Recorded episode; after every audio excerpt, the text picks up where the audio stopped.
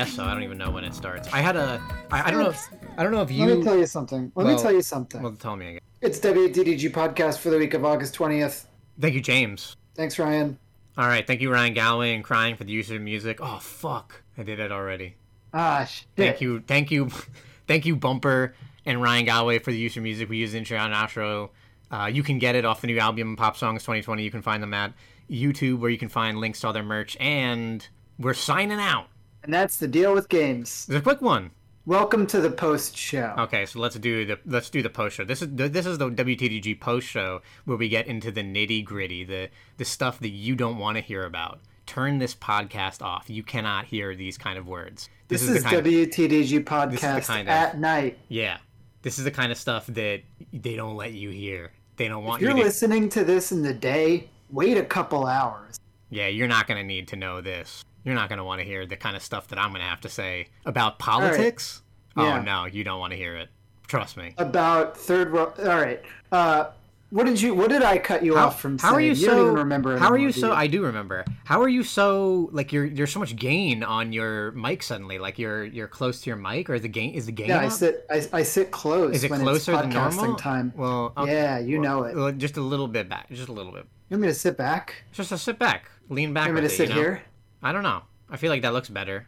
Oh man, Oh, I ruined the show. See, this is why we don't get paid for this.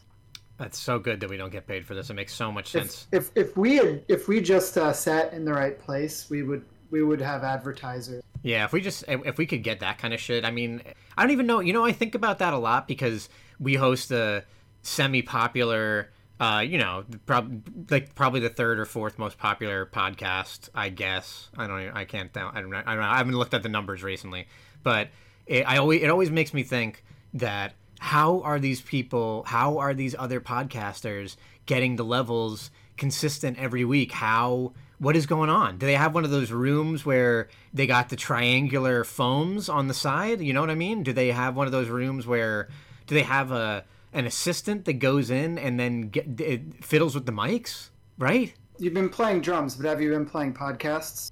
I've been playing. you been well, playing haven't video been, games? I've been playing any podcast. I've been playing video Have you games. been playing video game podcasts? I've been playing podcasts. I've been playing some video games. I, I don't I don't know if I've been actually been playing video game podcasts. All right. Uh, when you're not listening to video game podcasts, what kind of podcasts are you listening to?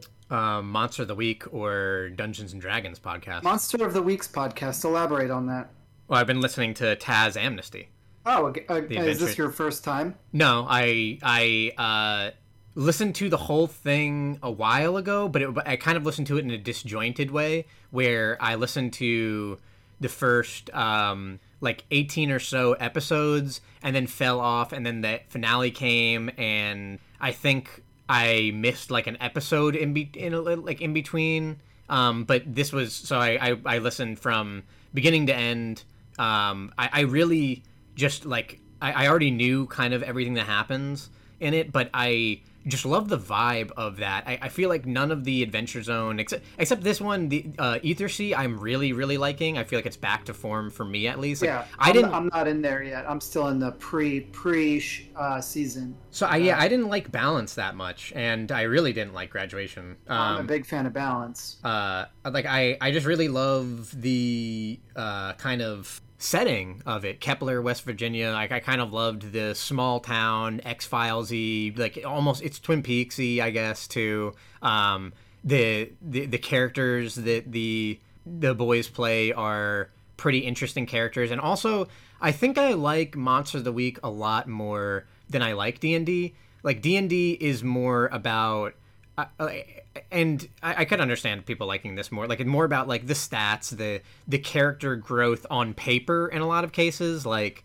as far as i i mean i could imagine someone saying no you're wrong like it's about the the role playing and the and the characters uh growth outside of just those kind of things. But i do think that d&d regardless of what it's more about d&d focuses a lot on rules and focuses a lot on mechanics. And I like how Monster of the Week is like very light on mechanics, but very heavy on collaboration and very heavy on like character growth and building scenes and you know like I I, I don't know like I, I kind of dig that approach of just like not having to fiddle with tons of mechanics and tons of dice rolls, just kind of. And I like how everything in Monster of the Week, um, there's never any kind of like checking an AC or something, or you know, a higher level monster being more immune and like the numbers getting higher. In Monster of the Week, it's like one if you roll a two to a six a bad result happens. If you roll a 7 to 9 a good result with a caveat happens and a 10 to 12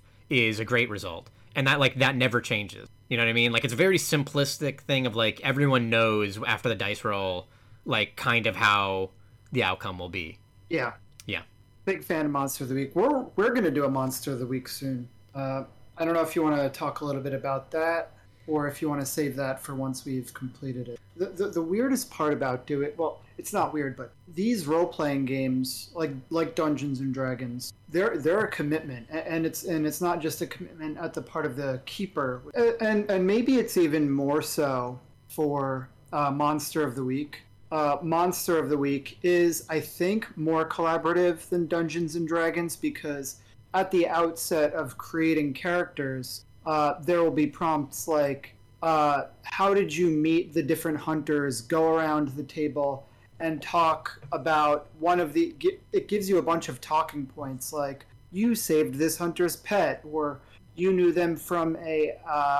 From a support group or something like that. i should just So- clarify that this is a tabletop rpg for if, if that's Yeah, not think- clear Yeah, so it is. It is a role playing game first and foremost, not necessarily tabletop, uh, Yeah. because Monster of the Week doesn't have uh, like a grid based combat or anything. Everything is resolved through just like communication Yeah. and stories, and it happens in the theater of the mind. uh, but definitely, it, it is this more collaborative situation. It is. It is different than D and D, where it's not about like I'm gonna roll a archer and I'm going to roll an elf, and uh, uh, my dexterity roll was very good. So I'm going to start out with a lot of dexterity.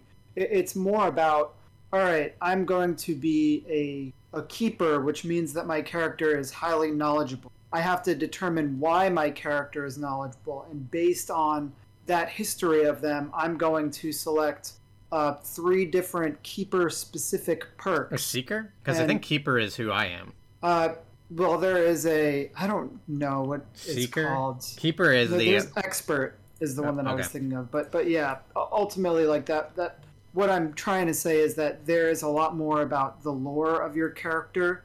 Uh, at even at the very outset, there's just like a lot of lore that you have to sort of have an idea of because that sort of informs uh, the way that you're going to be able to approach tasks. Whereas D and D, a lot of it is kind of solved for you. So in. D and D, you kind of like roll a cleric, and then when you have uh, when you're a cleric, you choose a divinity, or and if you act outside of your divinity, then your magic stops working, and, and things like that. Yeah, D and D even breaks down like um like a lot of classes will say you know like you're a knight. Uh, what was the faction that you worked for and like it was it uh, military like they'll they'll kind of like outline what you're allowed to do with that character's past. And I think in a lot of cases also like because you're starting a level one character, you you kind of inherently are before the adventure stage. Like it would be almost weird to say like, oh, I'm a long time adventurer, but I'm level one. I'm very weak. I don't really do anything. Like it only kind of makes sense to be like the my um I'm just now beginning this like like uh adventuring or fighting Yeah, whereas monster of the week it's very like it usually is the opposite of like there there is like a lot of built-in lore that goes into the character prior to starting I, I also feel like people like the idea of these games. Like theoretically, they think like, "Ooh, that's that's something that I would enjoy, or that's something I would get into." And then when they're actually presented with how complicated it, well, not even complicated, but the fact that it actually takes work uh, to set the game up and to like figure out who you want to be and how you want to act, and the actual participation of it I I feel like people do end up checking out. So I I think that for a lot of people, it's this glamorous idea, but ultimately they wouldn't really like it if they played it. You know what I mean? yeah it's it's hard to say um I, I will say that like we tried to do this before and it was like a spectacular failure. Like we only did one real round of of uh of it and uh, it was very hard to get everything going because like only you gave a good participation prior um, to uh, starting, and then when we were going, we had like it was it was three people and me DMing at, in Monster of the Week, and So Like- what if I told you it was four, and you're forgetting Kevin Klein? but wasn't he not there for like one of the? We, maybe we were there for for one of the. He was there for like explaining how it was, but I remember the one one of the major times we actually played, or like the last time that we had played, um, he wasn't there. Like we couldn't get him for it. All right. um because i remember it was just uh, two other people and one person kind of didn't talk at all and that like really hurts it as like a as like a collaborative process and the other person i don't know what they were doing with their character like it was like it was like the way that they had kind of explained the character to me was that they were very like rich and cool and it, it it's a weird like mindset to bring into a a, a, a character like a game like that of like no my character's like basically fucking sick and like everyone's gonna love them. They're very popular and they're very rich and it doesn't you know like it doesn't it doesn't make for an interesting character i think. It's even less interesting when that's the character they present, and then they are incapable of actually doing the role play to bring that character to life. yeah. Like if you want to be this character who's like super rich and super cool or like is under a certain amount of pressure then you need to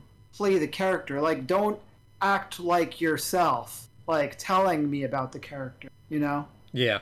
I think it was also hard because it was like the character ended up being very just standoffish with everyone and it was like I didn't know how to play that from uh like the NPCs kind of uh. But but even outside of that there is the thing of like i could be playing a standoffish character right?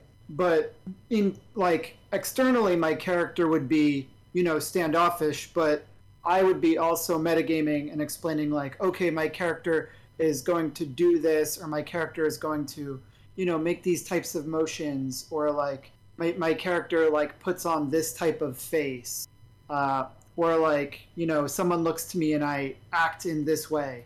Like even though you're playing a character who doesn't like speak very much or who's very short with people like th- they should still be taking actions yeah. right like th- they should still be like responding to dangers around them or it, like investigating things in, in certain ways that make sense for them Yeah.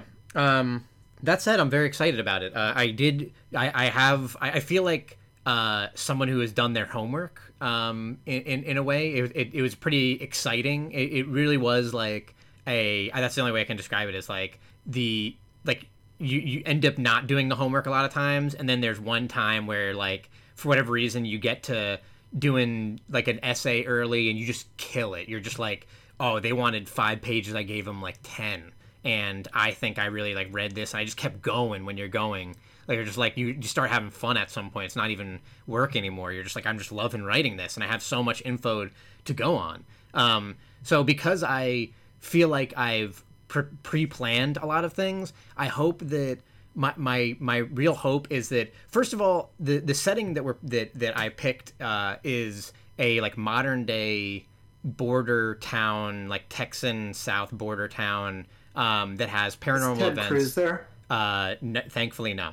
And uh, he doesn't exist in this world because there's It's magic. alternate universe. We, we don't have Ted we don't have to deal with those kind of things. No COVID, no COVID in, in this this universe.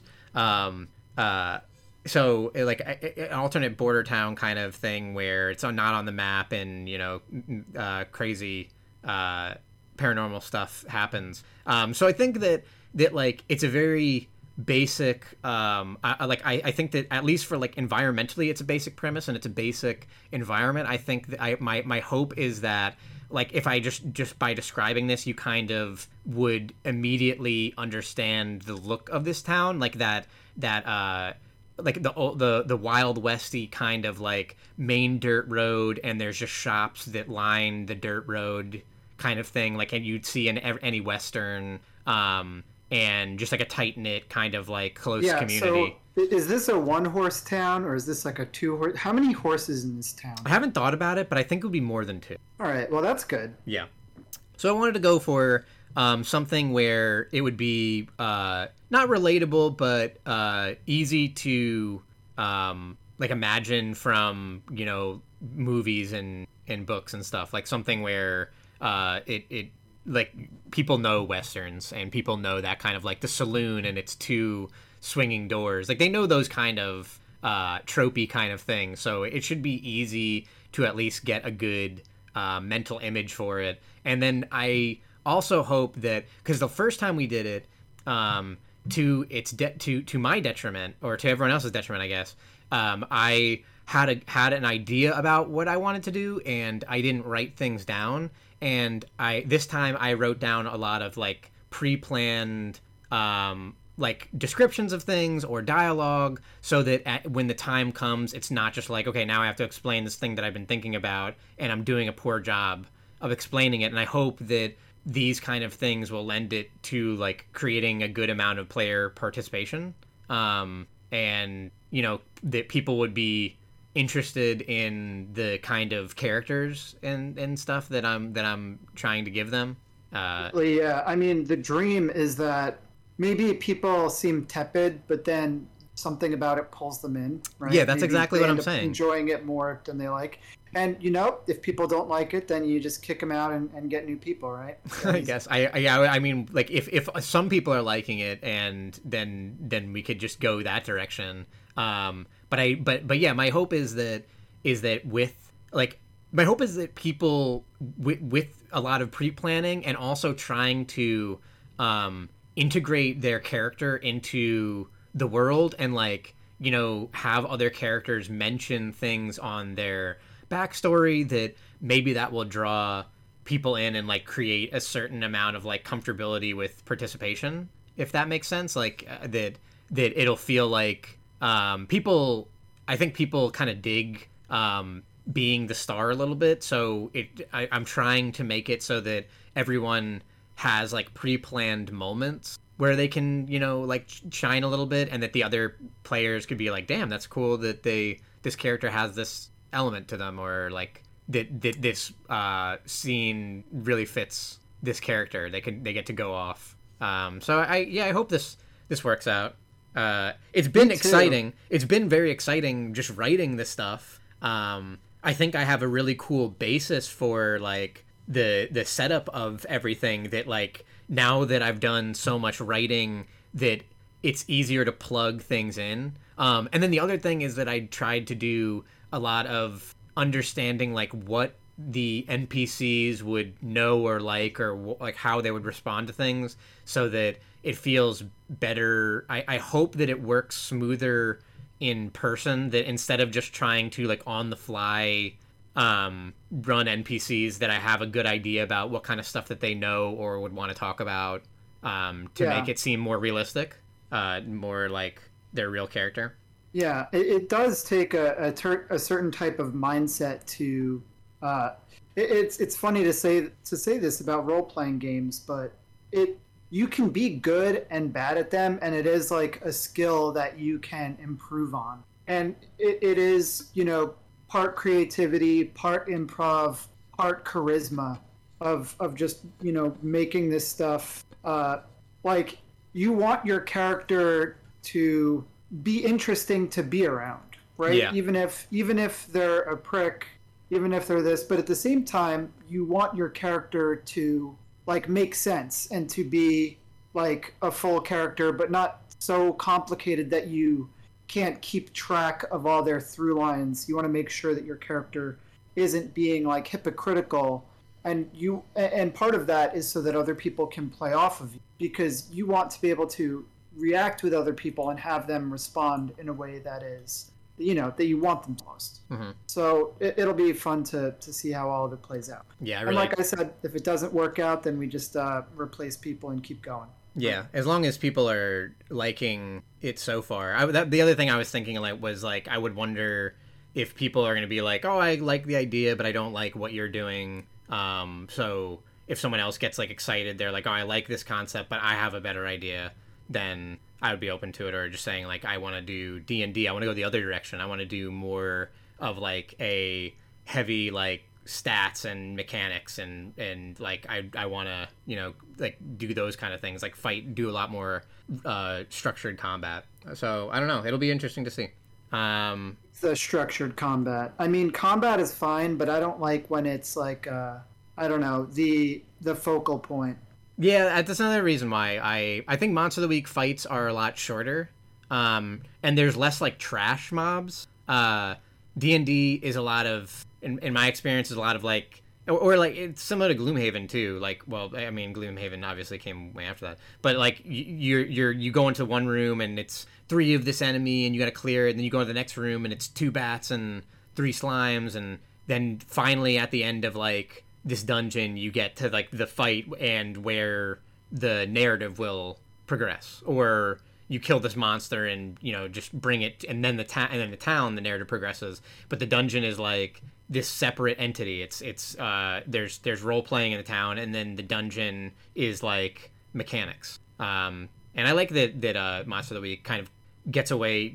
You don't have to do like trash mobs, and you can do lore mid fight kind of stuff. Like it's because it, you're not just like fumbling with um, like tons of dice roll. But uh, we've been playing different things. I, I, I want to quickly say that I, I, I was mentioning um, Death Trash uh, because I that was a game that we saw at E3, and it is like a uh, chunky, pixely, um, isometric.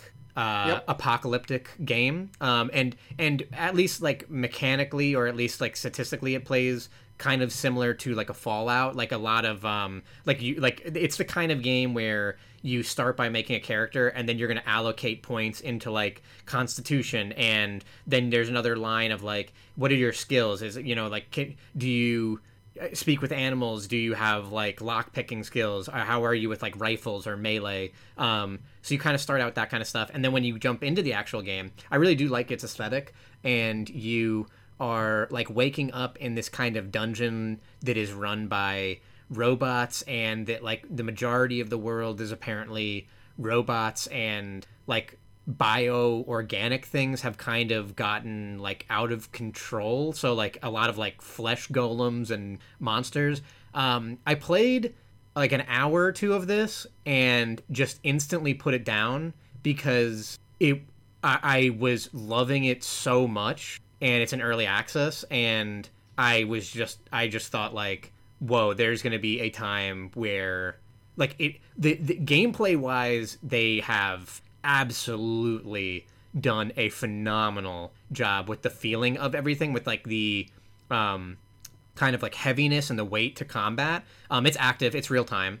Um and just like the initial like i went into kind of like you know my character was like roguish but with rifles and like it has like you, you get like you'll have like six bullets. And just missing with a bullet is hugely detrimental. Like it really plays up that survival aspect. And it's also one of those games it's like doing so many intriguing things at once. Like throughout at one point i had a it said that i had a disease that i had gotten a disease but i wouldn't know what it is yet because i haven't like gone to a doctor yet so i had i don't know what it is but it's affecting me somehow um, there doctors in this world? I, I, guess so. There's like a major town. Um, but uh, yeah, just the, the combat felt like really good, and being attacked by like two monsters at once kind of felt like a real challenge. Um, and you know, managing everything was was really difficult. Like just great feeling game, uh, great aesthetic.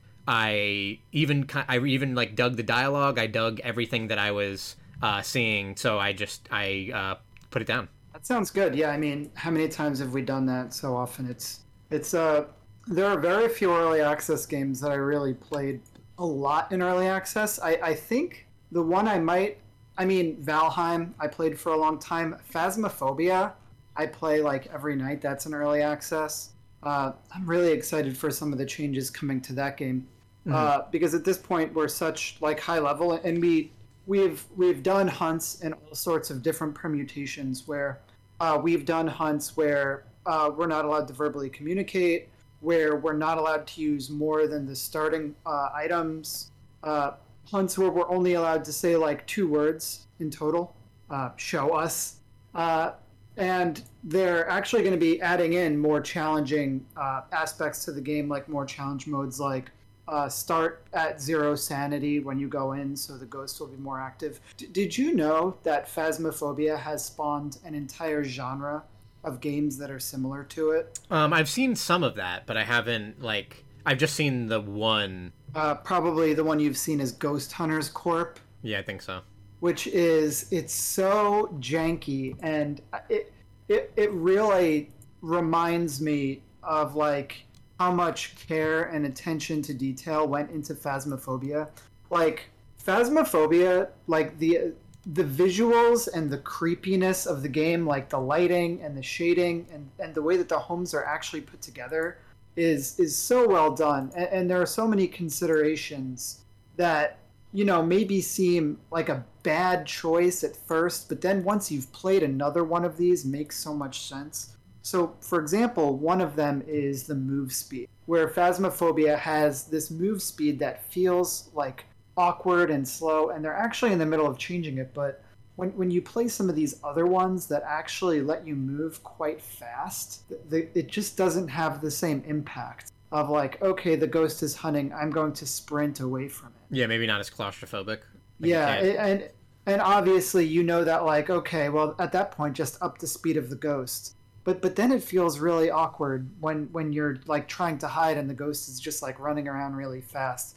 There's a lot less dread associated with so friend of the show nate and i actually did play a little bit of a Ghost Hunters Corp and it's a different kind of game because the way that it works is you are uh, trying to figure out what the ghost is by using uh, similar ghost hunting equipment you're using emf readers you're using uh, entity detection, you're using spirit boxes, but you're using it as a foundation for how you will later exorcise the ghost. Where, okay, so the book, the ghost is responding to your voice, so you need to exorcise it by reading words out of a Bible. And then you need to like verbally, and this is the best exorcism uh, uh, out of all of them, but they give you like a book, and you have to read the book in front of the ghost uh, without messing up the words. So you need to say something like, "You who haunt this place, return to the. Your soul will return to the dust. Your body will return to the ether. So be the will of God." But it, it pisses the ghost off when you start doing it. So you then like you're trying to move around and avoid the ghost, and like the light on the book is changing because you're like running around and, and the book is a physical object. So it actually makes it really hard to like maintain your composure and read it out loud. Yeah. Uh, the other ones are a little bit less interesting. Uh, the other conceit of this game is that the ghosts can follow you out of the house and can run to like your van and start banging on the door of the van. So during the hunt, you almost have to like if you're if you're getting hunted really bad, you have to like run to the van, close the door, and then you need to hold the door shut. And if the ghost attacks the van too many times, it can actually break the door. So be, because of this, though, it, it, it it seems like oh that adds a lot of tension because nowhere is safe, but it's actually the opposite because of the way that the ghost moves around and can like leave the house. It, it makes it so that the best approach to hunting the ghost is to bring all of the equipment right into the front of like the house. And then as soon as the ghost starts hunting to immediately run out and go to the van. It's like rush that shit down. Rush that ghost down yeah. you know what i mean? It, it's not uh, like in phasmophobia it's when the ghost starts hunting it locks you in. And then it's creating this space where uh, you are in the ghost's domain and you do not have your own. And, and i think that that adds a lot more tension than the idea of well the ghost can follow you outside. Like being locked in with the ghost i think is is creepier. Yeah. Uh, and and all otherwise like the game is made by a french developer doesn't have a translator working on it. So the it, the text in the game is so funny. Like it is so poorly translated uh, that the, the game is just you know how in phasmophobia like the first time you play it and you see how the character bends it like kind of like it looks so ridiculous that it almost makes the game like less tense overall. Yeah. Everything in this game is like that. Hmm. Where it good. is so it is so incredibly janky and it needs so much work. Uh, and it does make me appreciate Phasmophobia more. Even though the game does have some good ideas. Like I, I like the exorcism ideas. I I like the I, I kinda like the variety of maps. They have like this Japanese bamboo garden that takes place like most of the map is outside but i don't know the the way that the hunts work it's just not as scary the ghosts like it the ghosts the ghost models are not as scary phasmophobia you could say a lot about the way that it looks but right now the models in that game are very creepy so Ghost Hunters Corp bad phasmophobia good Break it down for me. Damn. that's the breakdown Uh, so uh, that's not all I've been playing. I've been so Axiom Verge two uh, surprise dropped last week, and it is the thing I've been playing the most. I I think I'm towards the end of the game. It it does some interesting things. Uh, I I don't think that you need to play the first Axiom Verge to play this one. So if you did play the first Axiom Verge, uh, the thing that is the most different about this one is that there is less an emphasis on combat where it's not about collecting an array of guns. Combat is kind of second fiddle to exploration in this game.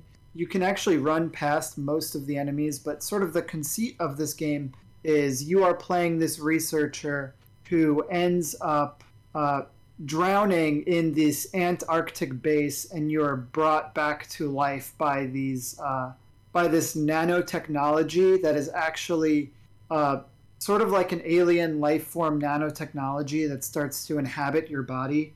And as you're exploring the world, you're getting access to different kind of tropey um, abilities. Like, all right, so now you can uh, grab ledges, or you can climb a wall, or you could send you you can send out this like drone that can, or you get like a a boomerang that can hit things far away and open doors that have switches like this. Uh, but but the main thing that makes Axiom Verge 2 different than the other Metroidvanias is that uh, you're traveling between alternate dimensions, kind of like a link to the past, where you are doing you are like you need to get to another side of a wall. So you move into another dimension and you move in that area and then you return back. And that is sort of like the simplest form. And it, obviously, it gets like way more complicated because uh, there are only certain places that you can enter and exit. But later, they they you know warp the rules around the way that that works. So it's it's kind of cool, and, and I kind of dig the fact that it is more about the exploration. Uh, you're not really running into like these major um, combat walls where it's like, okay, I have to defeat this like super strong enemy before I can progress. It's much easier than the first Axiom Verge. I, I think because of the fact that it's more about the the puzzles and exploring the world than it is about the uh, combat. But maybe some people dig the combat, and maybe you know they'll see that as a deterrence, a, a knock against this game. That it's really less about that. It's just too bad this is not on Steam. Uh, this is a Switch game. Oh yeah, it's probably a good place to play it actually. Yeah, it's a Switch game. It, it runs well on the Switch. I've been playing so much on the Switch, so I ended up getting Xbox Game Pass so that I could try out a bunch of different stuff. I played some Lethal League on there. I, I played like a little bit of The Ascent, and it's like kind of busted on there, so I didn't really get too far into Yeah, it. what was the deal with that? I've heard that. Uh, so specifically, it's when you're running DirectX 12, the game just runs like shit. And the reason why that sucks is DirectX 12 is what gives you access to ray tracing. So why am I why am I going to play this? Like I I have a ray tracing card, so I, I, I'm not gonna like not play it with ray tracing. And if I have to wait to play it, then I'll just wait to play it. You know. Mhm. Uh, I, another thing that I did end up playing on Xbox Game Pass was Dodgeball Academia, and I liked it so much that I uninstalled it from Game Pass and just bought it on the Switch because I was like, this game seems awesome, and it also seems like something I'd rather have on the Switch. And that's a big commitment because it's like twenty five dollars, but the the premise of the game was so good that uh, it just made sense. So Dodgeball Academia, it, it, it reminds me a lot of Golf Story but it is kind of like this shonen story of you go to your you go to this like school you go to like this dodgeball school where there's like a magic dodgeball that powers the entire academy. And if the academy loses the dodgeball in a tournament then the school will fall down. But you play as like this like plucky young kid who needs to assemble a team of dodgeball players uh, in order to win the the big tournament. And you're assembling a team and it is like real time dodgeball combat where you're catching the ball, you're throwing the ball, you're you're doing parries and things like that. The different characters that you will collect have different like RPG like stats, different throws, different special abilities. And one of the interesting conceits of the game of the story actually is that the main antagonist doesn't have powers, but you do. So so it's sort of like a, a twist on like the typical shonen of like My Hero Academia has the story of the main antagonist has superpowers and you don't. So you have to come to terms with you know how much harder it's going to be for you to climb that mountain. And, and, this game has the opposite. So that's kind of like a cool twist on the on the shonen story. Um, i'm very early into the game still because i immediately just started playing uh, Axiom Verge 2 and haven't put time into anything else. Because of that, I also tabled Monster Hunter 2 Stories. I tabled Phoenix Wright. I have all these Switch games that I want to play, but I've been loving the Switch. It's a Switch year. Yeah. But there's also but there's also all this other stuff coming out on Game Pass, like uh, 12 Minutes just came out on Game Pass. all the Quake games. You don't know about 12 Minutes? No.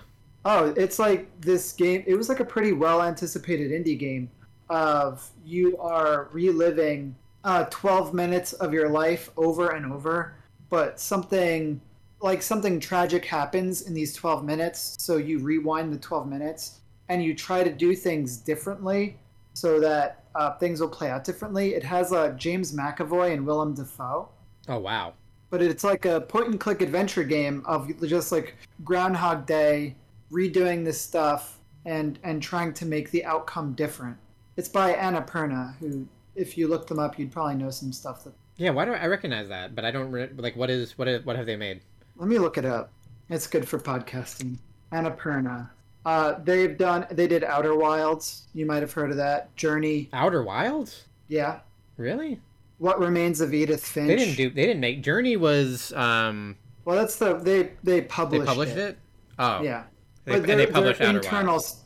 Their internal stu yeah they they published Outer Wilds. They published uh, Journey, things like that. Wadham. Okay. So it has a pedigree to it. Like the reviews are very divisive, but they were kind of expecting that. Uh, Humankind came out on Game Pass. All the new Quake stuff came out on Game Pass. Some people are excited for this new. Uh, they they remade and remastered the Quake games, including the multiplayer. That could be kind of cool. Game Pass is, is uh, the best deal in gaming. That's what they say. That's what they say. That's what you say. You've been playing anything on Switch? How's your Switch been? Uh, I haven't been playing anything on Switch recently. I've also been playing a game on my phone. You believe that? Me, a mobile gamer. I've been playing Epic Seven again somehow. Oh yeah. Yeah, they have a a ReZero collab. I, I was talking to you recently about how much I kind of missed playing Epic Seven, and uh, there was like a ReZero collab, and I just wanted to get back into it. And then I've been kind of enjoying it. Uh, especially Zero. trying to is like that, take, is take... that uh is that anime. sorry is that Resident Evil? No, all right, it's an anime. Yeah, Re- have you heard of ReZero? Resident Evil Zero, the prequel to Resident Evil. Yeah, Yeah, it's that Rebecca. They got a Rebecca Chambers um, in the gacha, and Billy. What the hell is his name? Billy Corgan from Smashing Pumpkins is in it. It's a good time. You're gonna like that. what Res Zero is some sort of anime. Yeah, it's a very very popular anime. Uh, I I've watched the Not whole. this house. I loved the whole first season of it. Um, I haven't watched the second season of it, but the main idea of it was that whenever the main character dies, uh, he goes back in time, and uh, it's also a very like dark, dark fantasy. It's one. It's it's one of those anime where kind of down along the lines of Evangelion, where uh, it starts out very cheerful and goes to some Oh, I really didn't really, watch any of those. really dark places. I didn't watch Evangelion yet. Spoilers, right? I mean, it's old as fuck. Should I watch it? Is it good? Should you watch Evangelion? I Evangelion I, I don't know. I it, it's the basis for a lot. It's one of those like it's the basis for a ton of anime. Like it, it represents like a major shift in anime, and I, I would say that like you can trace a lot of anime. Anime is like ridiculously kind of iter- like it, it it's very iterative. Like they there's so many anime that just uh you know steal a concept and then slightly tweak it uh, whenever there's something popular. Like, I, I, actually, this is a good example of like an, this is like an isekai kind of anime where it's uh, uh you know a boy from high school falls into an alternate world and thinks like oh it's fun it's a fantasy but then like dark stuff happens and like uh, it gets pretty grim and brutal um but i was talking about evangelion right so uh, yeah evangelion i would say that most things kind of uh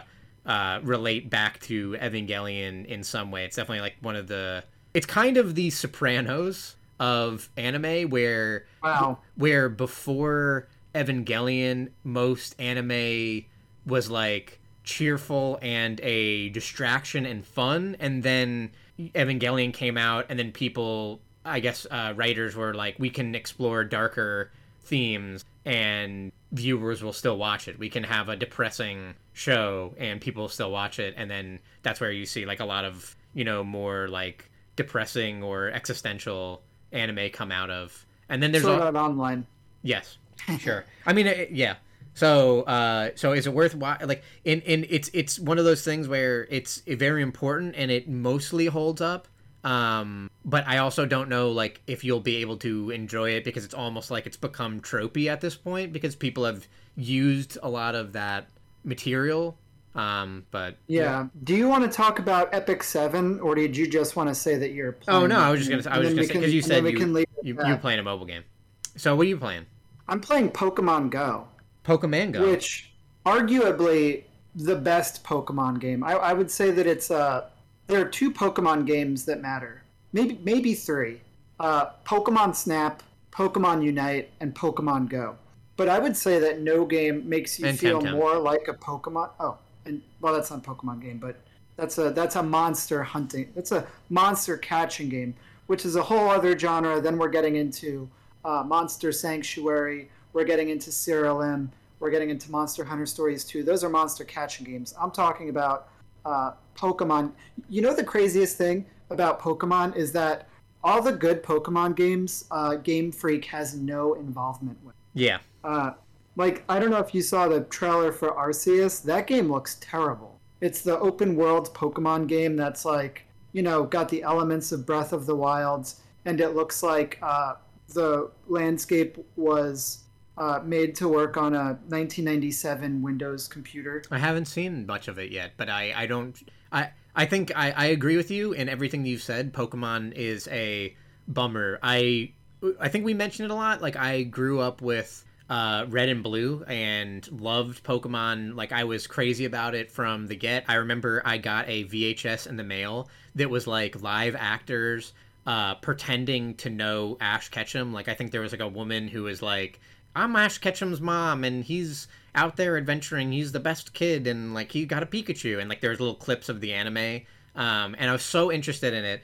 And look at where we are, um, like 25 years or later or whatever, where they haven't done a damn thing to make this game more interesting. He's still, he's still catching the monsters. Still got to get them low. Still got to get them. You still have four abilities. There's still this rock paper scissors. Didn't think of anything else, did you?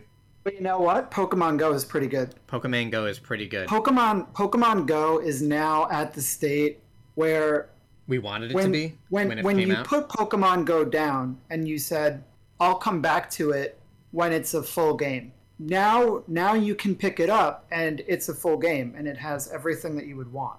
So I, I think I, I think that it's hard for me to talk about uh, the differences, and it would be easier for me to just talk about the whole thing. So, for those of you who lived un- who were living under a rock in 2016 when this game was massive, that was pre-virus. that was that was the best. The, the, the, it was the best of times.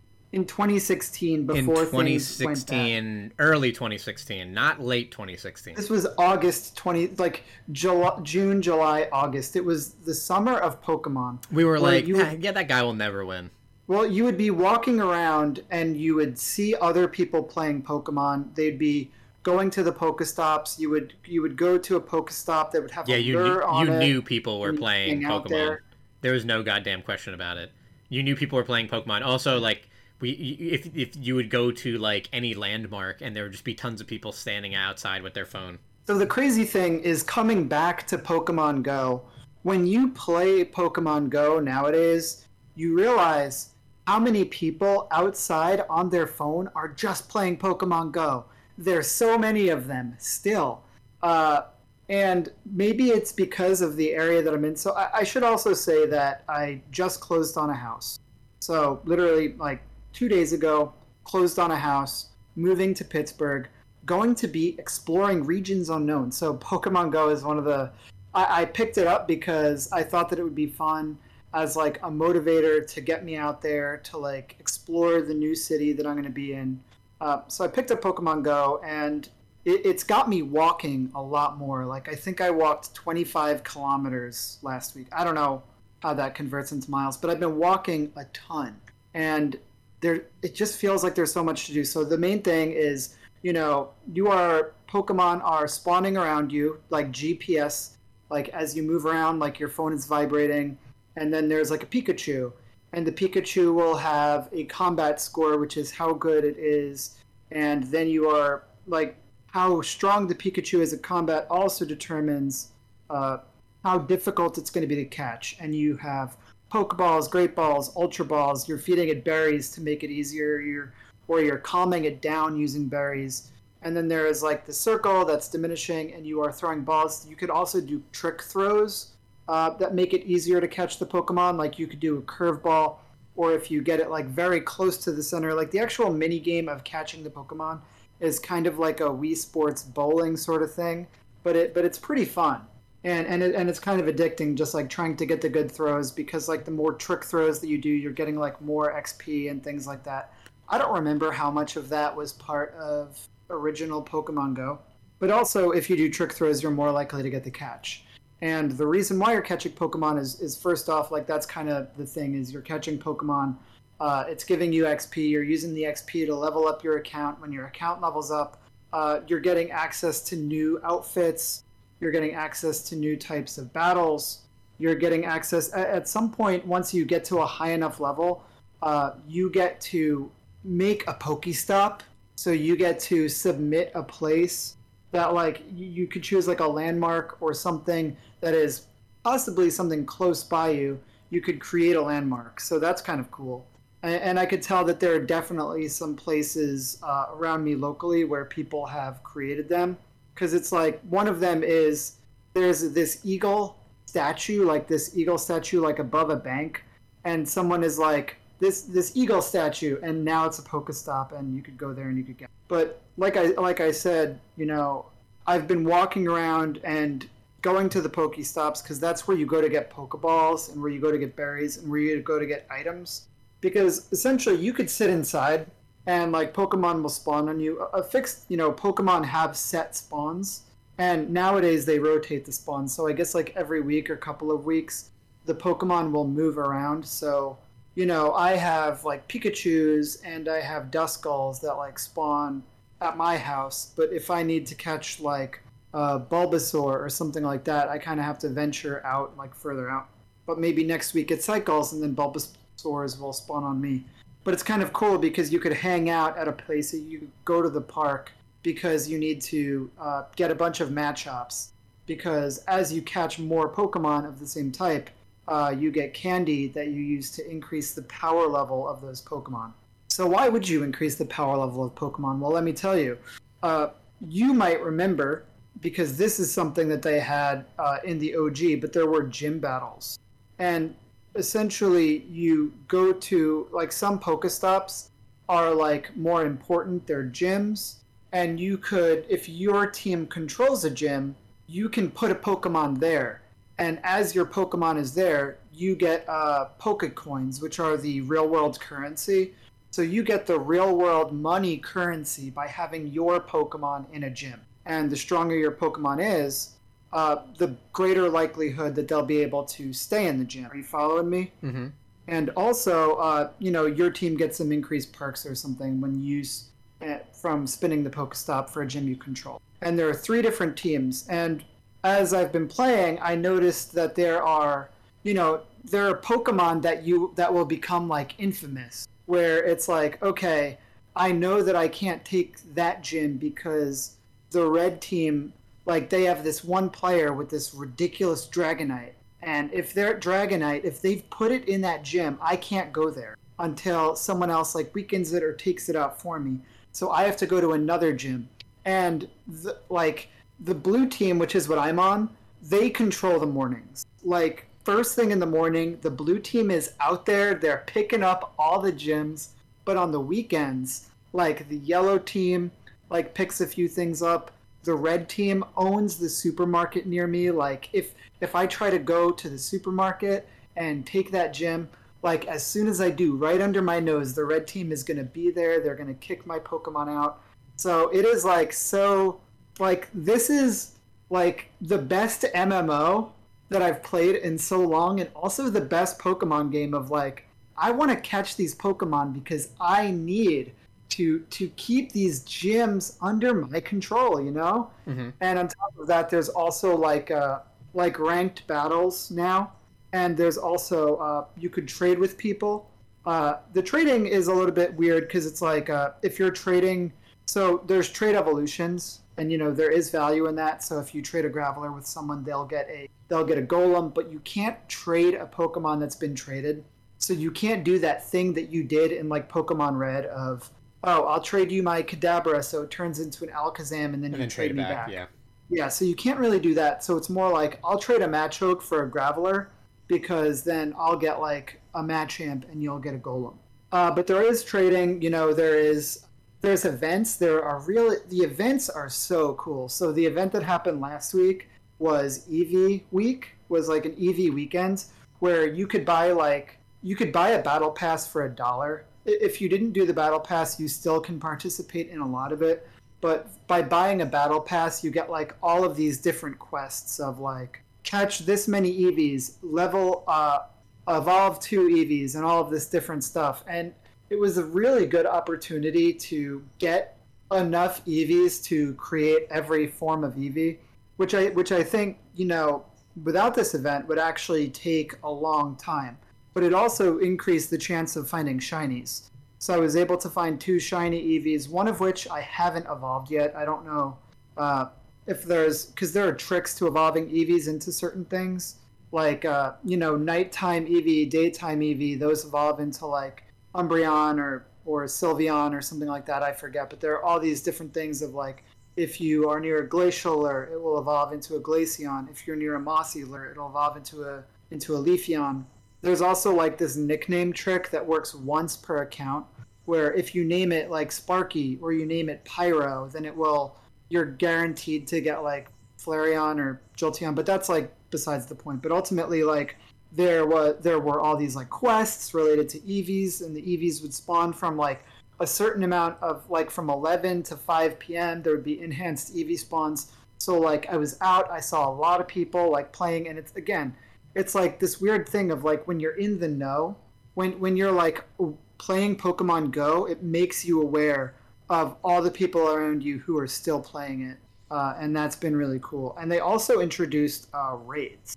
So raids are the way that you're getting like legendary Pokemon and things like that, where uh, every once in a while, instead of a a gym being active, there will instead be a, a raid there. And and I don't know if like your team controlling the gym gives you some sort of benefit uh, during the raids, but ultimately ultimately it's like there will be a really strong Pokemon that would be really really hard for you to take down by yourself. So if you go there with friends, or maybe you go there and there are different people like standing around like waiting to do it, then you can uh, fight the raid boss and if you beat it, then you will have an opportunity based on your performance, based on your score, will give you a set number of balls. Like they're almost like safari balls uh, to try to catch the the like legendary Pokemon. and that's where like all of the ball catching techniques, the trick throws, uh, using berries, that's where all of that comes into play because you want to get these legendary Pokemon not just from a look at this awesome Pokemon I have, which is definitely part of it. There is definitely like this look at this crazy Pokemon I caught, but there is also I want to use a strong Pokemon uh, to win fights. You know. Mm-hmm. So Pokemon Go has it going on. Pokemon Go is back. I mean, what do you think? Do you have any questions? What is, what is your reaction to finding out that Pokemon Go is a real game?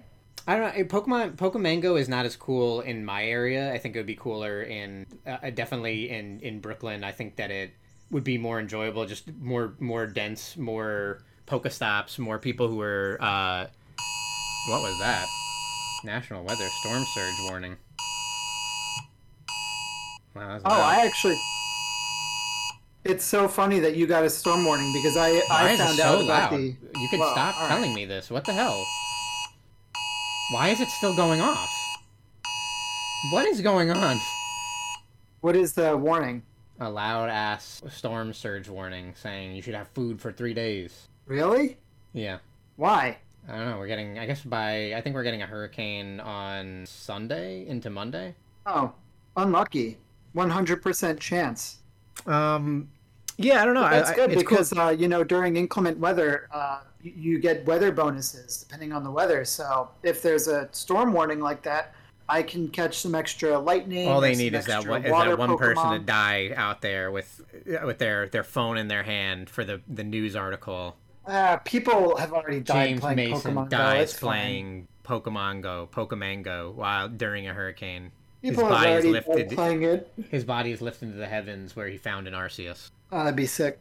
Um, yeah, it's it's. I mean, I I wanted them to improve it. I'm glad to hear that the game is more of a game. Uh, I, I I of course remember how cool it was at the time that uh uh everyone was playing it, but I remember just the game had no meat on its bones. It was just you were just walking around and kind of finding the same Pokemon, and you didn't really fight them or have much to do with them. It was it was really more just about like getting lucky enough to find them or like where they spawned. Um, so it's cool to see that there's there's yeah. some, some, more significant oh, actual yeah. gameplay.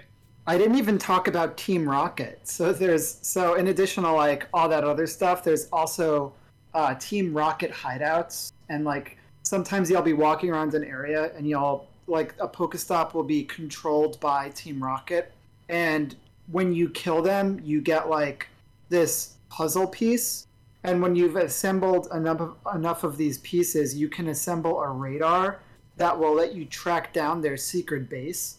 And it's like a physical location, so you have to walk over to their secret base, and then you could fight one of the leaders. And when you when you fight the the the Pokemon like the Team Rocket, you get access to like shadow Pokemon, where you could like they're they're they're like challenging to catch because you only get a set number of balls, uh, like I mentioned with the raid, like the safari balls. But if you find one that's like pretty good, you can purify it, and it will drastically increase its combat rating. So when you go out and you fight like the the leaders of Team Rocket, and you climb up a chain, right? Like you're increasingly fighting stronger members of Team Rocket. And you're get and as you fight them you get all sorts of like bonuses when you deal with them you get new outfits. But you are also getting like items and you're getting access to stronger shadow pokemon as you go up it. So there is there's a lot to do. And and and it's been motivating me to walk around which is a good thing. Where like i'm actually taking like a morning walk to like spin pokestops like try to take a gym put a pokemon in the gym that's good stuff and maybe it'll help me uh, meet people in pittsburgh right yeah find a raid group or something so is that pokemon go it's a lot of Pokemon Go. Yeah, it's a lot of Pokemon Go. Um, we've been playing. Uh, I, I think what I, I have been really interested to talk about this week is just fighting games because we've been playing a lot of fighting games. Um, not just uh, Guilty Gear, but uh, Street Fighter Five. Uh, we checked back in on. And, and I've been playing BlazBlue. And oh, you've been playing so Blaze good. Blue. BlazBlue is so good. I think um, it's so tragic that you're not going to play BlazBlue. Uh, the best anime fighter. Yeah, uh, it's think... got it's got this netcode mod, which makes the netcode so smooth. Like it feels like it, it feels like Guilty Gear levels of smooth with this. They have trials mod. in that game now. they oh, there's so many goddamn tri- an insane number of trials. BlazBlue has always had trials. Okay. Yeah. And they uh, have like 30 trials per character. They keep adding them. neat. Um, I could almost imagine. Uh, I guess just playing Street Fighter Five uh, made me realize how much I still think uh, fighting games are just have just historically been so incomplete, and it just it makes me realize more of what like I don't like about Guilty Gear. Which is unfortunate. It makes me just realize that there are aspects so ingrained to Guilty Gear that, like, regardless of any balance patch I think that they they won't be able to change that I will forever dislike. Yeah, and I'm on the other side of the spectrum where playing this game makes me appreciate Guilty Gear even more. Um yeah, so so uh playing Street Fighter 5, Street Fighter 5 has uh got an update, the Oro and Akira update and I think that there is one last character Luke who looks terrible. Um I, the gameplay looks his his kit looks okay, but uh his just overall look is like whatever who is that like Jake Paul or whatever. Um just like a uh, Like Cody or an- something? Another another like white male with blonde hair. yeah, Um, another Cody. Uh, I mean, Cody wasn't even isn't even like he wasn't even the first in that game, but like most of that somehow half of the cast is white people with blonde hair. I don't know how they managed it, but um, uh, yeah. Go, but going back to it, mostly I've been really excited about it, and like there there's certain there it's cool to play both uh, Guilty Gear and Street Fighter because I kind of realized like what aspects of it I would want uh, like how like the perfect fighting game would kind of have some uh, for me at least would take some of what uh, some of this and a little of that. Um, I will say that uh, one of the, the the things that I've realized that uh, that I, I I talked about how good this was when when Guilty Gear came out, but Guilty Gear ha, uh, when you look at the command list, it, it shows you a video of the of the like the the the special happening um, or it shows you videos of like the nor- the special normals and there's even a little paragraph that explains like hey this is a um, anti-air ability. It has uh, upper body invincibility and you would use it when someone is uh, jumping in on you. Or like hey this is a um, command grab. It's got good range. You use it to like mix it up when people are so the the what why I really like that and why I I just I hope that that, that is in all fighting games going forward. Um, I want to even see it uh, done even better with like maybe frame data uh, on on that right there to say like or, or even at least saying like oh it's very negative very positive. Um uh, but I, I like it so much. Like it, it's such an awesome way to um, instantly look over the character and have kind of a good idea for like why you would do use this move. Because there's always a lot of times where there's certain properties on the move. Maybe it's projectile invincible. Maybe uh, like i said before maybe it's like an anti-air maybe it's uh, upper body invincible um, stuff like that where when you're looking over the street fighter character's move list I, like i don't know what it is um, that this move is going to do when i put it in and even when i see it visually like i don't always understand like but why would i use it um, which is increasingly important in a game that like has another system that I really really like, and that's the V triggers and V skills. I remember when this when the game first came out, um, there was the concept of a V trigger and a V skill, I think, but they weren't. Um, they they it, it took later in the game's life to make um, every character have both uh, two V skills and two V triggers. Um, and a V trigger is like uh, you something that it's like a bar that builds up and you get to use it later on it's usually based on the damage you take and it does something and either it's like a special move or it does a certain puts the character in a stance or a state like i've been playing It's like a it's it's just like a signature move ultimately. It's, yeah. It's like if a drive from BlazBlue were added to Drive is almost Uh, kind kind of reminds me a little bit more of like V skill in a lot of cases because V skill is like a move Yeah. that has flavor for that character, something uh, that you know, like uh, I think Laura's. I don't know. I guess it's not her. I think she. Oh, Laura's is like a dash. Is like a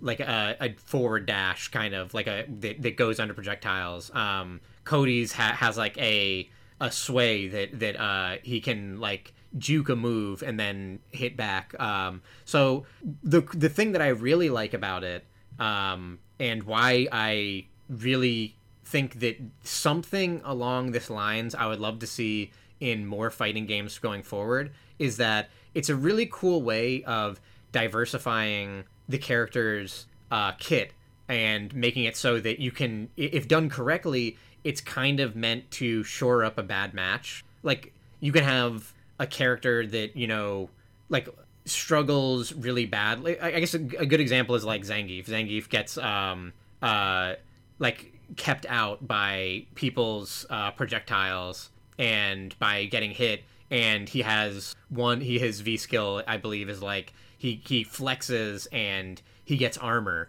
and he can move forward while it's happening so he can kind of like move forward absorb a hit from Dhalsim, and then when he lets go, he'll he'll he he flexes again, but it also has a hitbox, so you can like hit the arm before it comes back. And the whole idea of it is that you pick it before you go into the next round, and you can kind of have a V skill and a V trigger that you're more comfortable with in that matchup that uh, shores things up. And it's always and it is cool because when done correctly, like you're you're always missing out on what that uh, the other one is. So they can always make it so that like it, it would be kind of cool to see in Guilty Gear, um, uh, like maybe take away like I play Zato a lot, um, and Zato's worst matchup has got to be Axel, and I would almost like I would give up like something as important as like Drunkard Shade to have a teleport or something that could kind of get me into Axel and make that matchup less horrible. And it would be something where like you wouldn't want to pick that all the time. You would you would it would be more matchup based, and it'd be kind of cool because uh, I think it makes it so that you can be more of a character specialist if you feel like you can uh, pick something that like counters an enemy that is a bad matchup. You know what I mean? Um, it just yep. it makes you a little bit more comfortable. Like I think one of my bigger problems with like Guilty Gear uh, has been uh, that defense isn't very fun, and when you're on bad matchups, uh, you end up playing a lot of defense. Um, so it would be cool to to have something that that kind of you know help. And do you think that defense is is is fun in Street Fighter? I do. Uh, I I guess one one of the big differences, and like I I guess like one of the the the the, the core kind of conceit of Street Fighter is that you're playing you're spending way more of the time um, controlling your character. Combos are much smaller in Street Fighter, and they usually like end up leading to a knockdown and then like a mix up. But a lot in a lot of cases, you end up returning to neutral a lot. You play a lot more neutral in Street Fighter and are going for more like pokes and like small hits and uh, projectile trades and stuff here and there.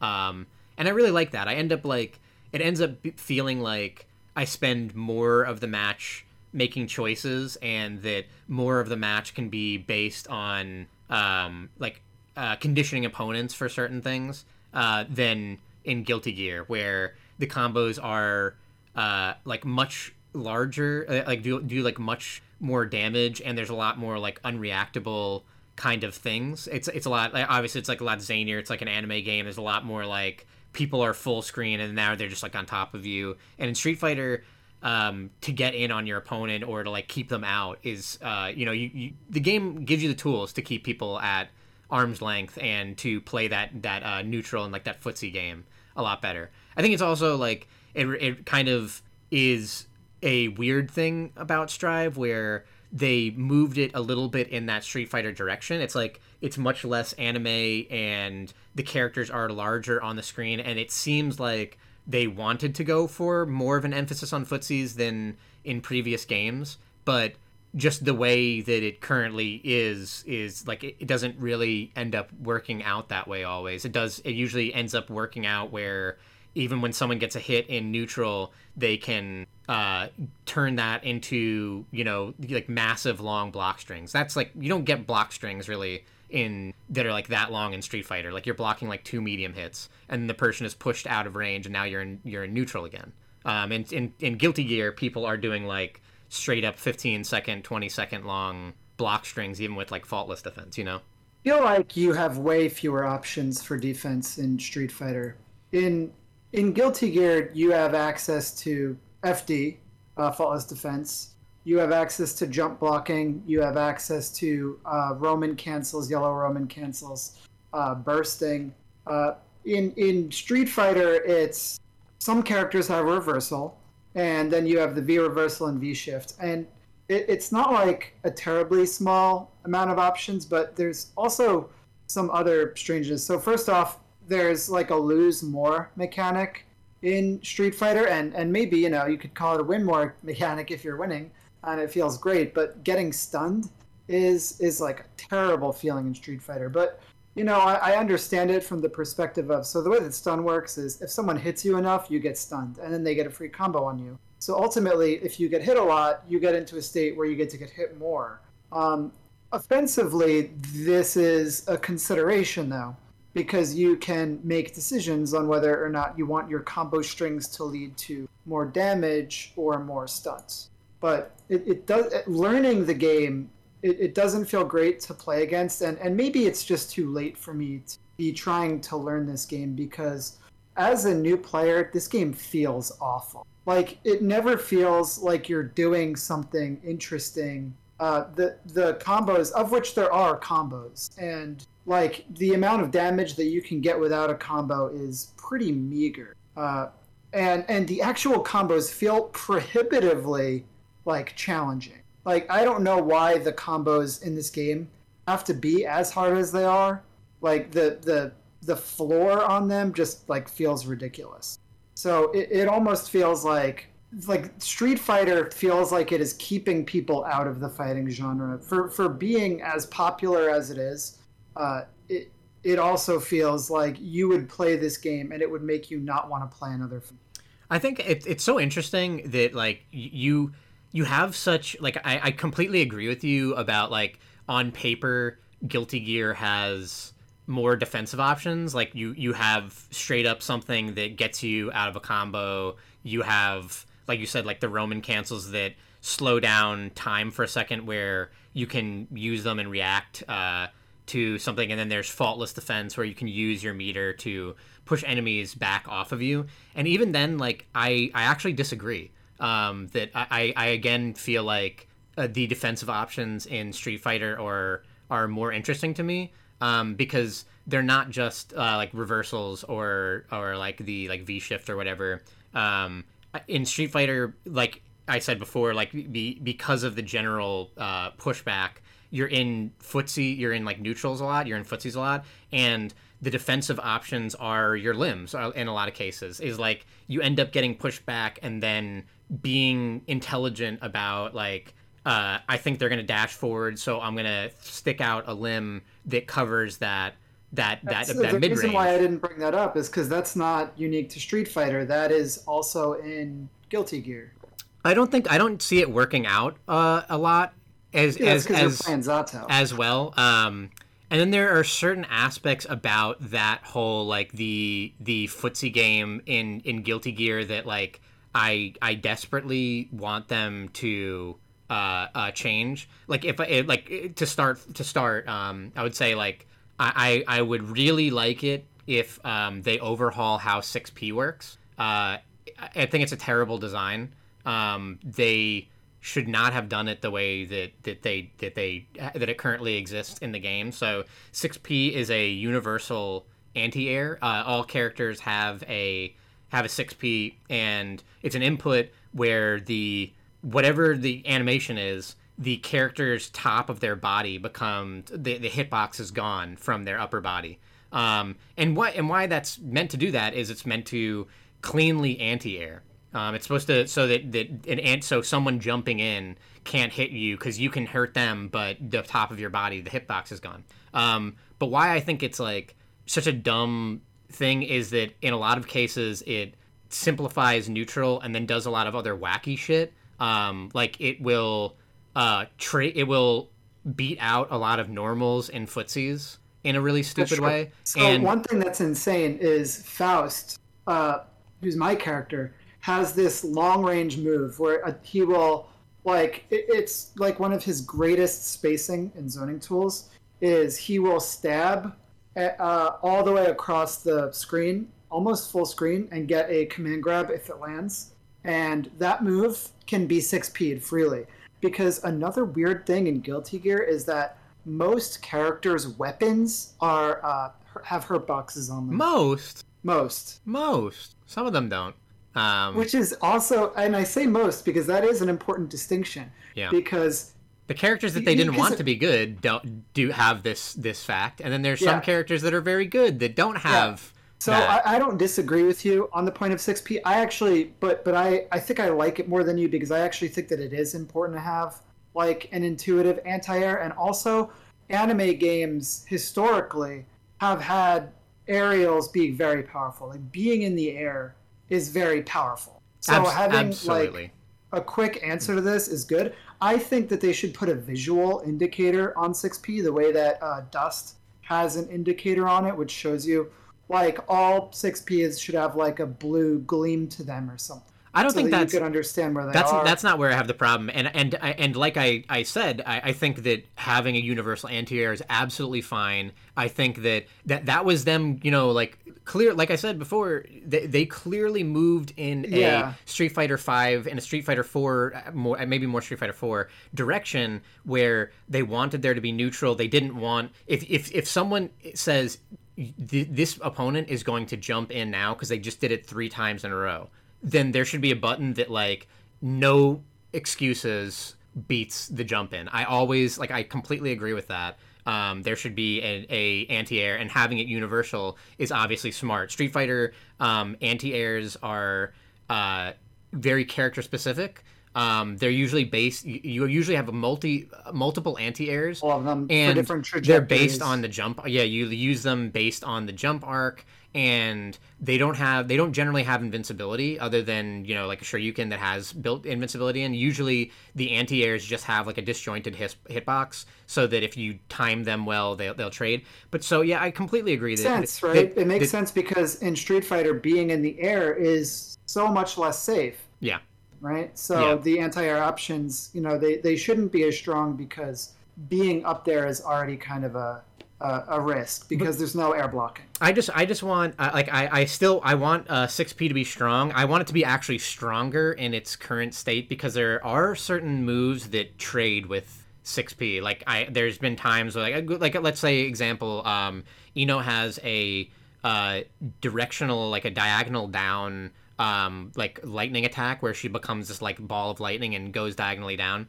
Um and I've had that like at certain angles trade uh, with a 6p I, I what i would like to see is a like I, I i think that this is asking too much but i really wish it was like coded in such a way where on the ground for a a 6p right now and we haven't said this either uh, 6p will make you go under projectiles um like because you're just your your body doesn't exist on the top so what i'd like to see is that uh the on the actual like ground uh, you would get hit by projectiles you would get hit you wouldn't uh, just win trades by becoming upper body invincible but uh, it would be compl- like your body would be immune to air aerials during Gotcha. during Yeah. the 6p and that's it and like i like i like I, I i would like to see that kind of thing to uh because in its current state it, it's weird like 6p is trades so well and it, it in a lot of cases it like simplifies uh uh footsies in kind of dumb ways um that that, that i like I, I find it just frustrating. And, it, and it's it's it's a small piece of like a larger pie. Like there are just like weird i i, I hope that maybe I, I won't have to say this come a balance patch but there's like a lot of weird inconsistencies with neutral in general um like there's a lot of characters that like don't actually have to play neutral a lot um and there's a lot It's of also, yeah, I, I agree with you. That is a characteristic of anime fighters, though, where different characters have different rules, right? mm-hmm. And that's kind of what makes it. I mean, you know, from a Street Fighter perspective, I could understand that not being what you want. But personally, I, I like the idea of if I'm playing a different character or a different matchup, there's so many, you know, like- it, like learning a new character in that game. Uh, they, they really do feel very different. So yeah I would not want that originality to uh, I, I certainly feel like uh, as much fun as I'm having with Street Fighter, I think like the the the most fun and why I come back to Guilty Gear is that when you're uh, like I, like I Zato I, I really enjoy playing that character. It's he's like a really well designed character, and there's like some phenomenal redesigns in the Guilty Gear Strive cast. And playing like when when you're getting to play, uh, it, it is a blast. Like piloting that character or doing combos. Um, but again, like I feel like uh, defense can feel really shitty in this game. I don't know if it is a Zato thing. Zato is the only character that doesn't have any um, invincibility. So like I'm starting to as the game progresses and people are like in, in, in the in, in the beginning of of this game, uh, block strings were pretty short and there was more neutral. But now people have like tightened it up and they are you know once you get more comfortable, you get to the point where you get really good about like they blocked this block string and now um like I you know immediately like I'm gonna dash up I don't even have to think anymore um, and and start this next block string or switch it up this way. Whereas when people are uncomfortable, they'll kind of do a block string and then back off for a second and try and think about like what's the next thing that I should do. But people are just getting so good about offense that having a character, the one character that has um, no invincibility, takes away them ever being afraid of me on wake up. Uh, so like I'm starting to feel that more and more as like Yeah. combos get I- better, as block strings get tighter, as like de- as like offense yeah, gets better. I, I will say that you don't yellow RC. I, I don't think uh, that you've ever really done it much, and I think that it would really help out specifically Zato with I- his uh, worst situations. I do it every once in a while. Um, I don't. once in a I don't keep it as like uh, like it's not like a huge option of mine, but yeah, I I, uh, I don't know. Um, I, I hope that the uh, th- then the other thing I would probably say, and that I that I kind of feel like about Street Fighter is that I think most Street Fighter matches, I think some of the worst matches are like historically 8-2 but because of the current state of street fighter i'd say that they're closer to like um 7-3s uh, and in guilty gear it it feels a lot of times like characters are designed in a vacuum that like there's a lot of weird things of like uh, having wonky matchups where like certain things seem like they never thought about like if these characters ever fought uh, but yeah, I don't want to like like I, I it just makes me kind of like playing Street Fighter. I, I am having a really good time with that cast, and I'm having a good time with the characters, and it really makes me just wish that uh, certain things were a little bit better in Guilty Gear. Maybe um, as ti I, I my my hope is that uh, the balance change kind of tightens up the uh, tier list a little bit more and uh, takes away some of like the frustrations in the game. Um, and that excited for the balance pass because I think that I don't think a lot of character. I, I think that you're probably going to be underwhelmed by the by the the first maybe the I- I first think one that- but i but I, I- I know that they're trying to do bigger a bigger patch Yeah, because here's my prediction. Um, the character they're going to modify three characters. They're going to modify uh, Soul.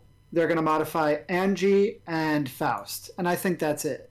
So I, I could see them uh i definitely could see them changing may and i could definitely see them changing chip I don't think so because those characters were not represented in all regions. Soul is the only character that was represented in every region. i don't know if it's a good idea watching especially evo watching it was weird because you didn't see like soul is the best with a bullet and you didn't like he didn't win evo in any cases uh there he had he had good representation um but it's this it was just it ended up being this weird thing of like i don't know the people who played him were just dumber i guess like uh, this i i, So- I don't want to have to say anything nice about a soul player Yeah, but so so then so then what makes a character top tier if it's not winning the best tournaments? Because if it's having the most characters in heaven, then that's Soul, and it's definitely not Chip. I I think that you can't balance on those kind of things, and it and the and this being the exact you know like this being the example of of like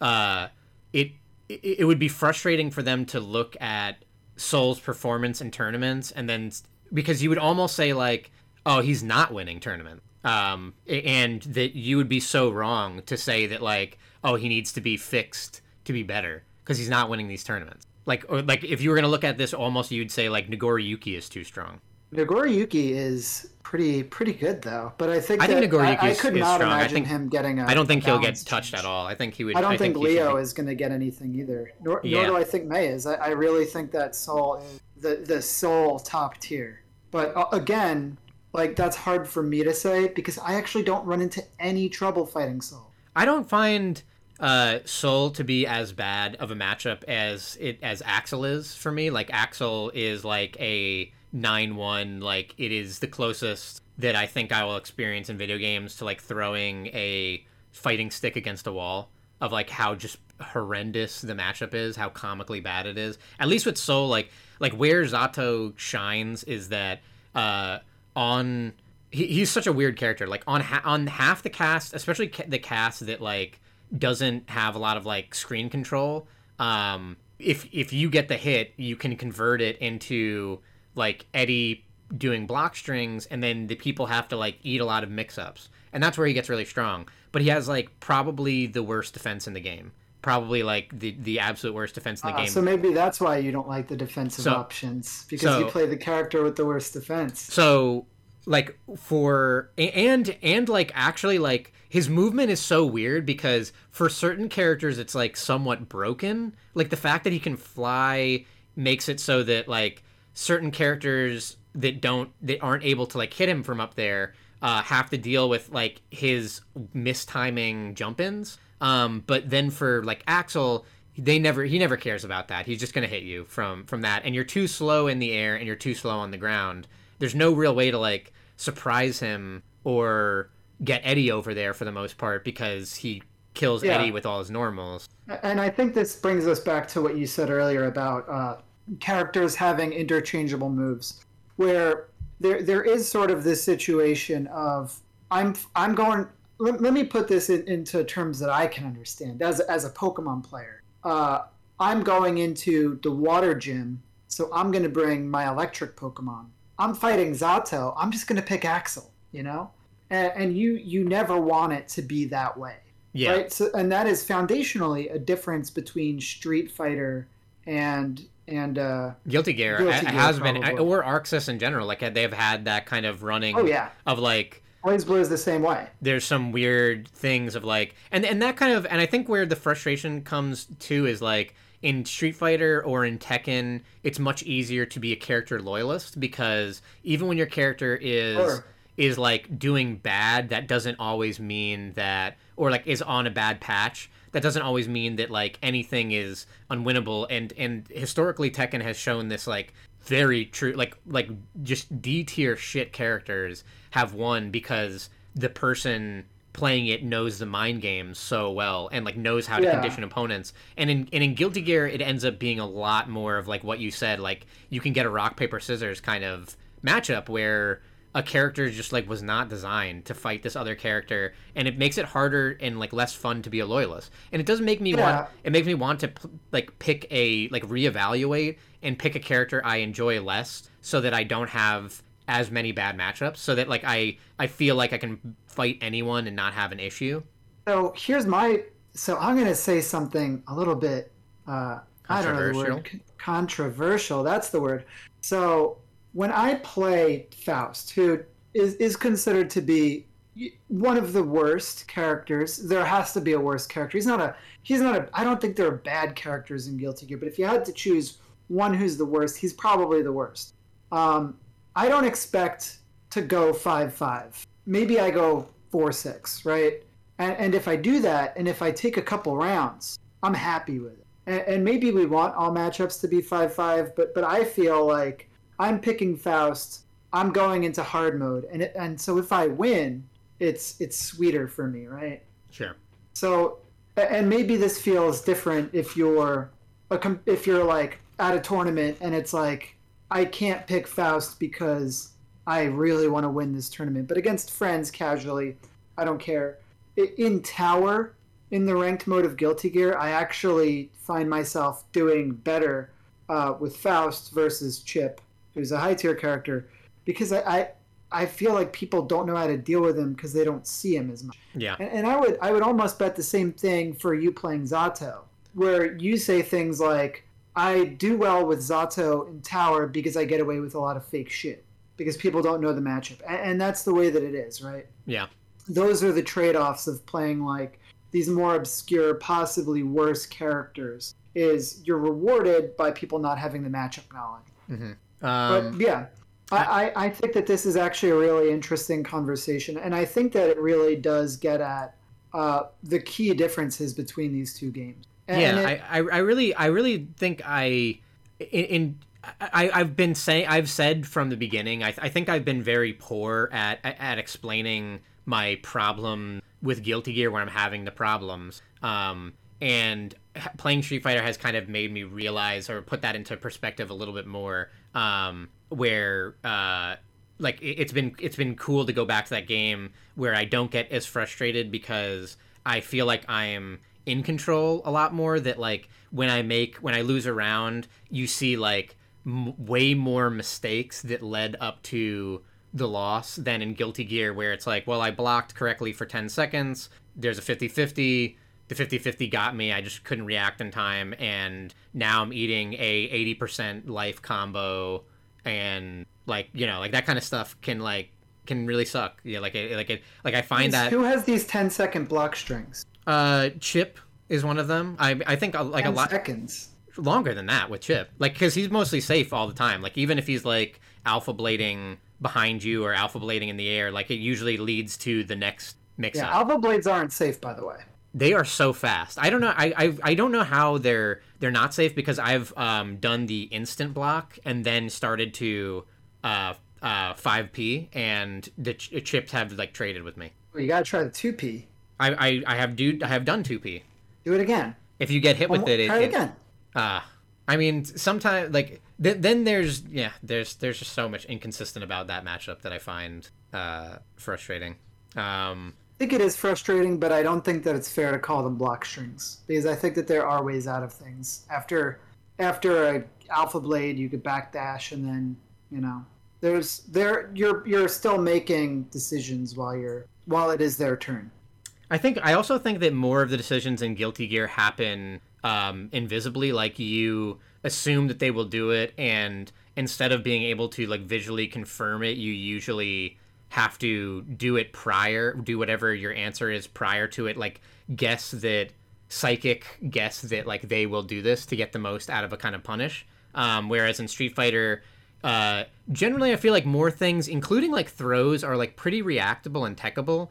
Um, and then the, usually the kind of cool thing that I like about um, a, a Street Fighter match is that if someone is kind of just you know going to one or two techniques to open you up, it becomes in, like so easy to react to them and train yourself to react to them. But the real thing is that like really trying to be diverse enough that that like that person has forgotten this option. And the second it leaves their mind like that's when you use it and you mix them up with it and then now they're thinking about that again and then they forgot about one of your other options. You know what i mean? Whereas in guilty gear it ends up being more of like i i, have to guess that they're going to do this and i'm going to do it i'm going to try to uh, react to it beforehand or set up the same situation that i usually see them use a certain like ability or a certain normal and then i'm gonna try and beat it uh, before it even happens. You know what i mean? And and sometimes like the difference between that is that if you are wrong uh, then you can get opened up for it. Rather in Street Fighter, like if I know someone's gonna jump,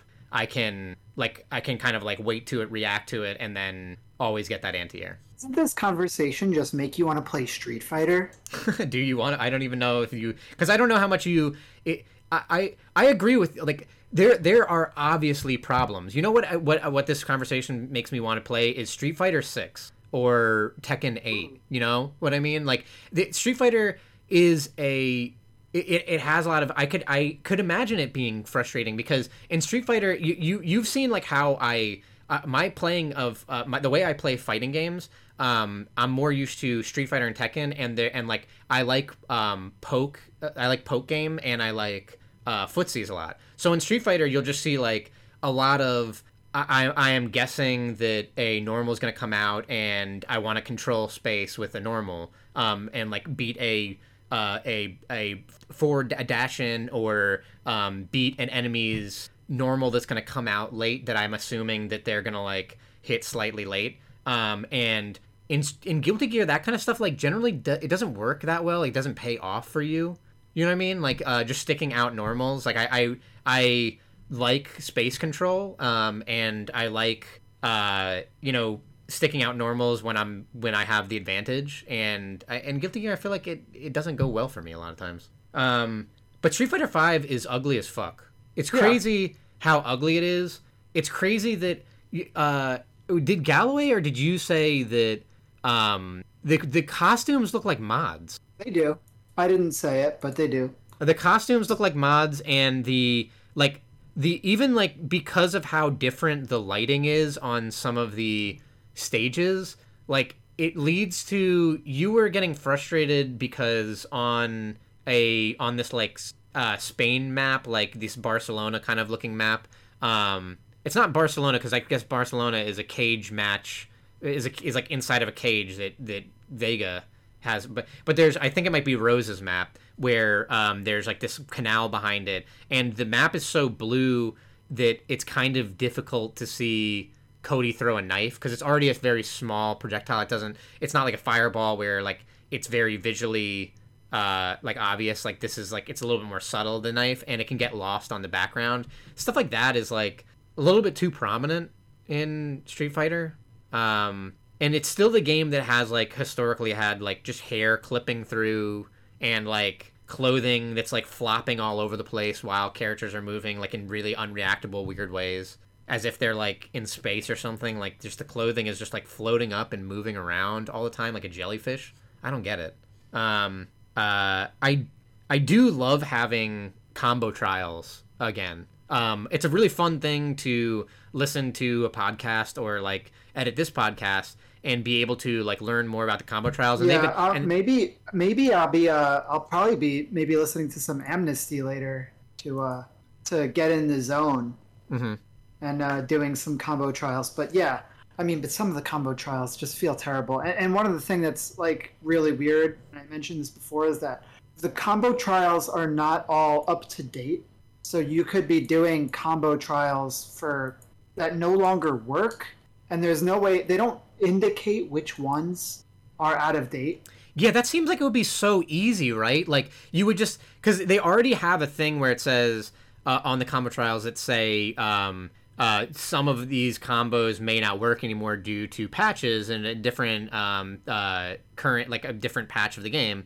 Um, but if if you want to say that, like I think that they are it should the burden should be on them to put like maybe like an exclamation point on certain trials and say like this combo is not this doesn't work anymore you can do it but it, you don't expect to tr- to carry this information over and it, it's really weird that they um, would just have you guess uh, uh, whether or not these kind of things are still in the game that's absolutely yeah. weird and you actually you made a different point where um, in Street Fighter Five, there's certain aspects of the combo trial that uh, I wish that they would explain to you. Um, they do have demonstrations, which I guess is like is fair. You know, like they have a demonstration that shows the combo being done. But a good example of it is like uh, in certain combos there might be like a crush counter plus a dash in, and they never explain that there's a dash uh, in the combo.